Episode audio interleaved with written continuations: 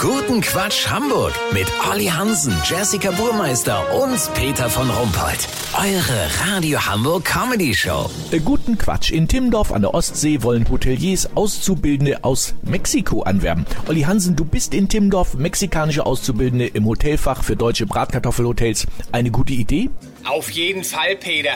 Und die Timmendorfer Hotels sind bestens vorbereitet auf ihre mexikanischen Azubis. Hier im Hotel Seaside Inn hat man die Türrahmen im oberen Bereich schon verbreitern lassen.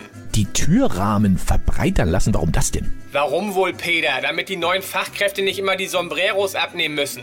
Außerdem hat der Chef für jeden Azubi eine spanische Gitarre gekauft. Er rechnet fest damit, dass Carlos, Eduardo oder Margarita gleich die Abendunterhaltung mit übernehmen. Feiern können die Mexikaner ja, weißt wie ich mein? Die Bädertour von Bernd Stelter ist jedenfalls abgesagt. Auch in der Küche freut sich Chefkoch Achim Bratei schon auf seine neuen Kollegen. Achim will den Ostseedorsch à la El Chapo dann mit Chili und Jalapenos anrichten. Die Scholle Azteca wird in einen Taco gequetscht und das Jägerschnitzel heißt jetzt Schnitzel Yucatan. Nach dem Essen gibt es natürlich Tequila statt Aquavit. Im Außenbereich des Hotels will man mit viel Kakteen und Sukkulenten arbeiten. Und die neuen Azubis dürfen in Timmendorf ausgiebig Siesta machen und auch ein bisschen mit Platzpatronen rumballern. Das gehört nun mal dazu, sagt Hotelchef Stefan Schablone.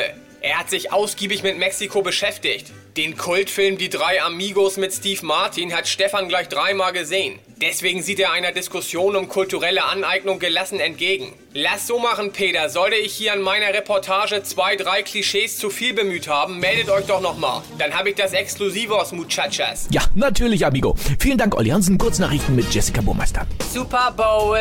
Die Veranstaltung war gestern wieder so krass kommerzlastig. Dagegen ist deutscher Erstliga-Fußball eine Non-Profit-Underground-Veranstaltung von Hippies.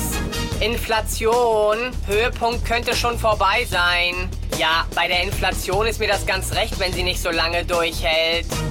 Spionage.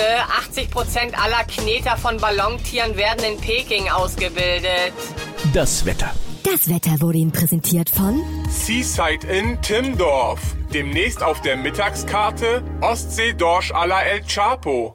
Das war's von uns. Wir hören uns morgen wieder. Bleiben Sie doof. Wir sind's schon.